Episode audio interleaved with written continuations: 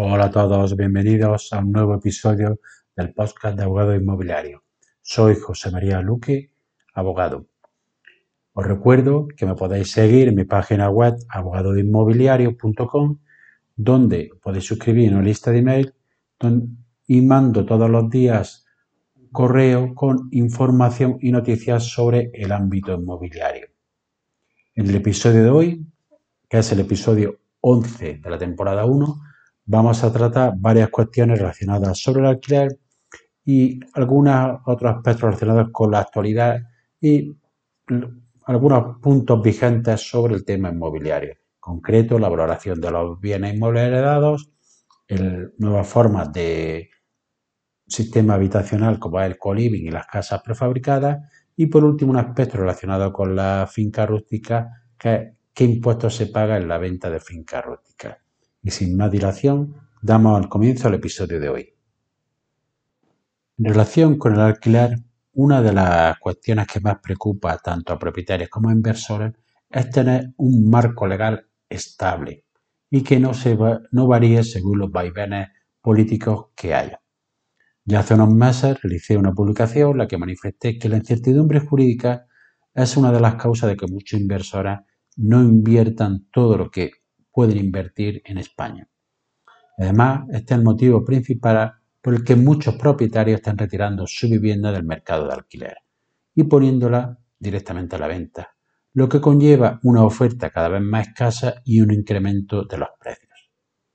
La incertidumbre jurídica se manifiesta en varios ámbitos relacionados con la vivienda. En los ya habituales y que todos conocemos relacionados con los desahucios y con el problema de la ocupación, a esto se le une la limitación de la subida de la renta que lleva todo el año vigente y la imposibilidad de ejecutar desahucios en determinadas circunstancias.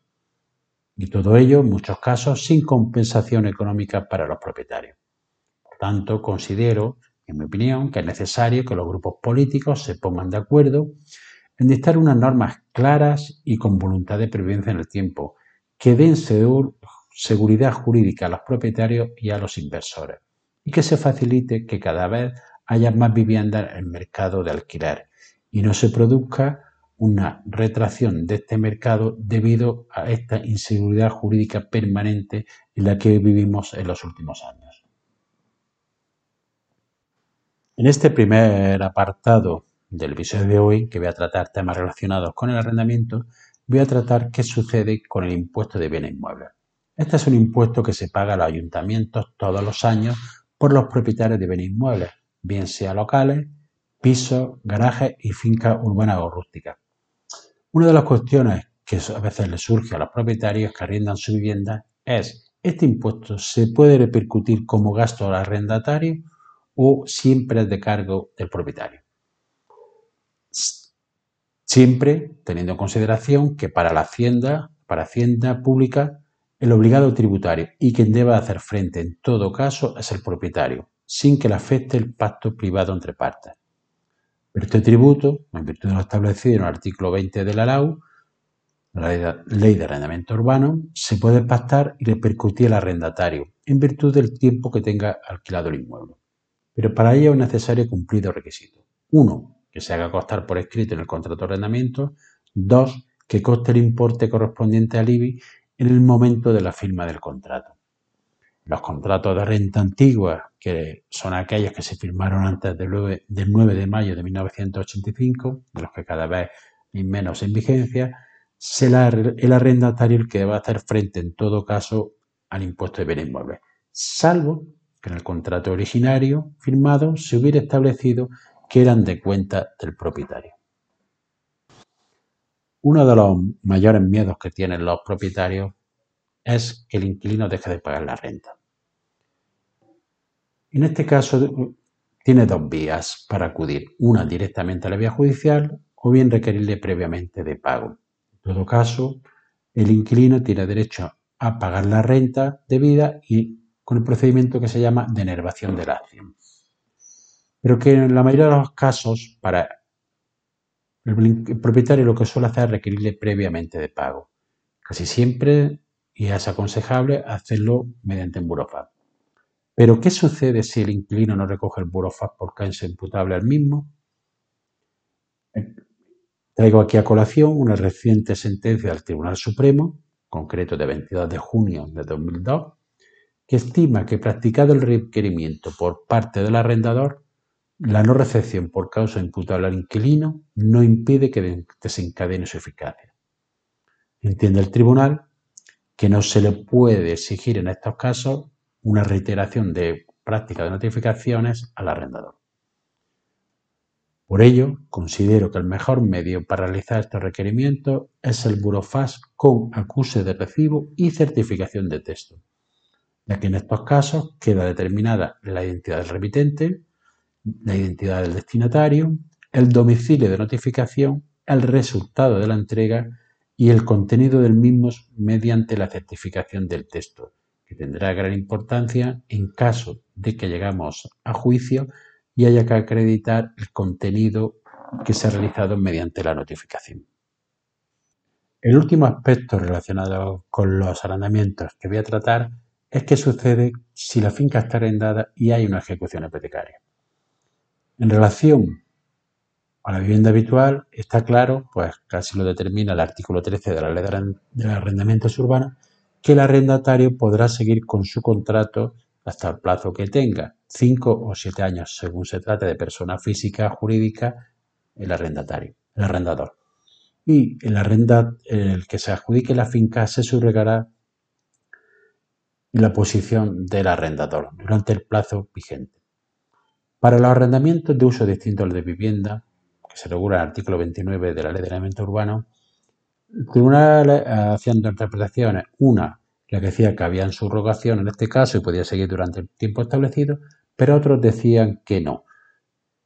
Recientemente, una sentencia del Tribunal Supremo de final del año pasado zanjó la controversia y estableció lo siguiente.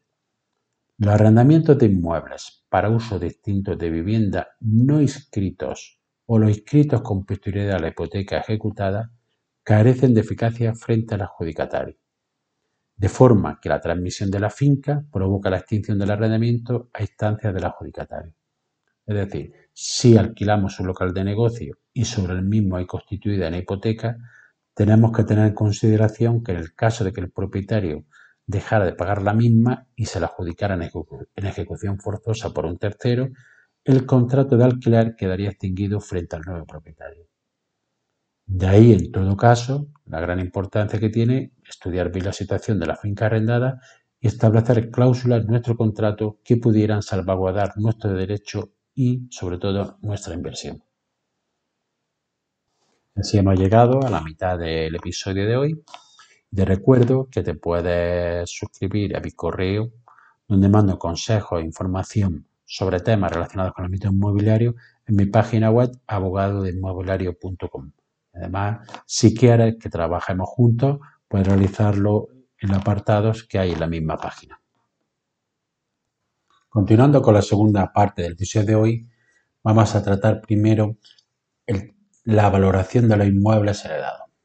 Uno de los errores que mucha gente comete al heredar un bien inmueble es la de la valoración de los mismos. Es una práctica habitual poner el valor mínimo que establece la legislación fiscal, que desde el 1 de enero de 2022 es el determinado por el valor de referencia que da. Muchas veces es aconsejable incrementar ese valor y que sea acorde con el valor real o de posible venta del inmueble, o incluso algo superior. Sobre todo en las comunidades autónomas donde la bonificación del impuesto de sucesiones es alta. Habrá que estar en todo caso a las circunstancias de cada, del caso concreto en relación a los bienes que se heredan y a la relación de grado a un parentesco entre el causante y los herederos.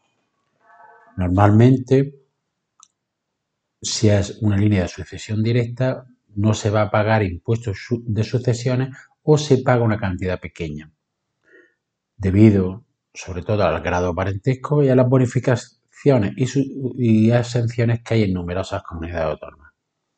Sin embargo, en caso de un bien heredado, este posteriormente se vende por valor superior al que se heredó, hay que pagar dos impuestos. En el IRPF tendremos un incremento patrimonial que al año siguiente la declaración de la renta habrá que declararlo y se pagará como mínimo al 19%. Y aparte habrá que pagar el impuesto del incremento sobre los terrenos de naturaleza urbana en caso de que se trate de bienes urbanos, la conocida como plusvalía. Pero siempre, si el bien se transmite por un valor igual o inferior al que se ha adquirido en la sucesión, no habrá que satisfacer los impuestos anteriores. Habrá que declararlo, pero no se pagará cantidad alguna por esta operación. Por ello, mi recomendación es escriturar por un valor alto o valores de mercado cuando se realice la adjudicación a través de sucesiones.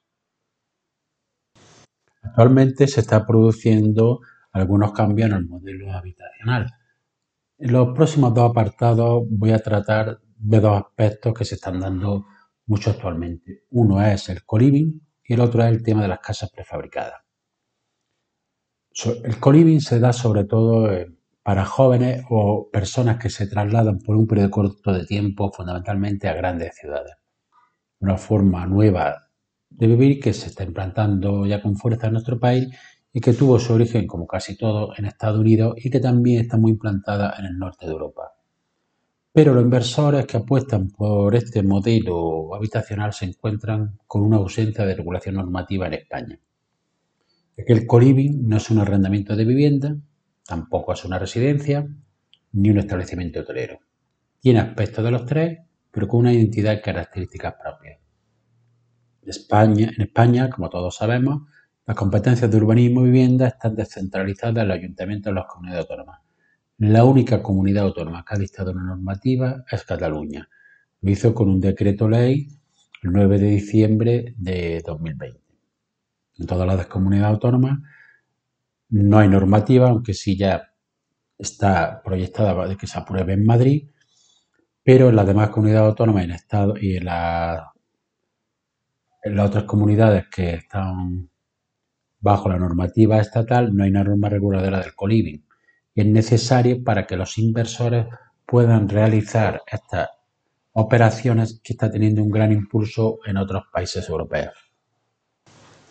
El otro aspecto nuevo del modelo habitacional es el de las casas prefabricadas, sobre las que cada vez se dan más consultas debido a la extensión que está teniendo las mismas fundamentalmente relacionadas con su instalación en suelo rústico.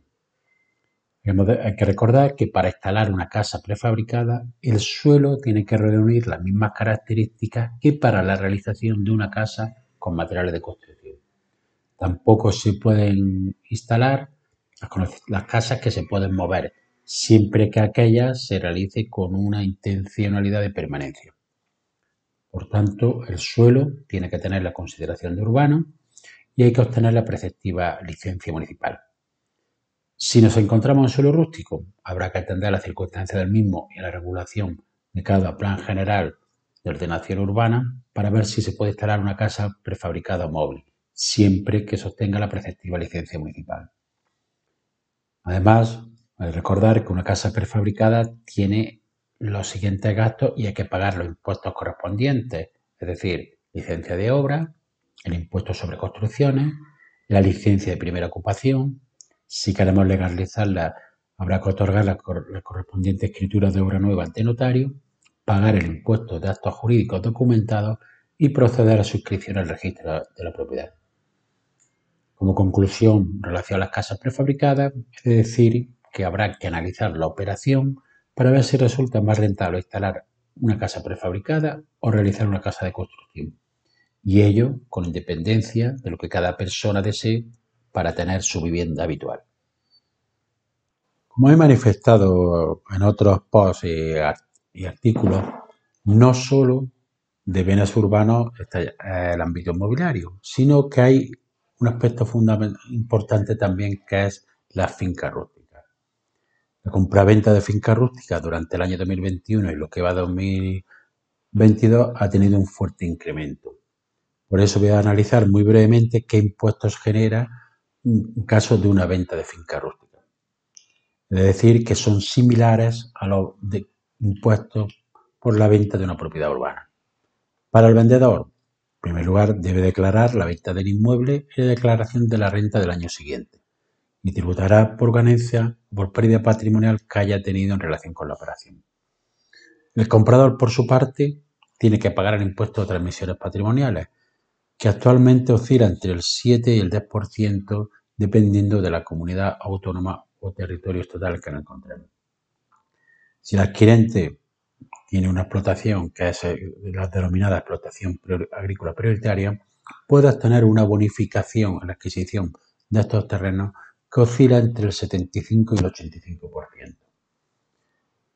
Por último, en la operación de venta de fincas rústicas no hay plusvalía, ya que este impuesto se refiere solo a los terrenos de naturaleza urbana.